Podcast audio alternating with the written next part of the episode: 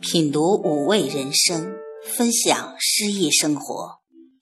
听众朋友今天给您朗读英国诗人罗伯特勃朗宁的作品你总有一天将爱我。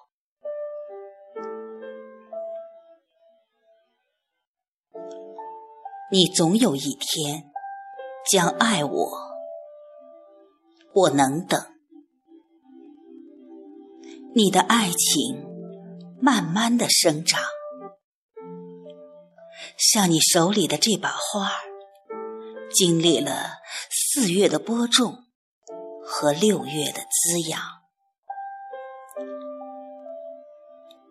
今天，我播下满怀的种子，至少有几颗会扎下根，结出的果。尽管你不肯采摘，尽管不是爱，也不会差几分。你至少会看一眼爱的遗迹，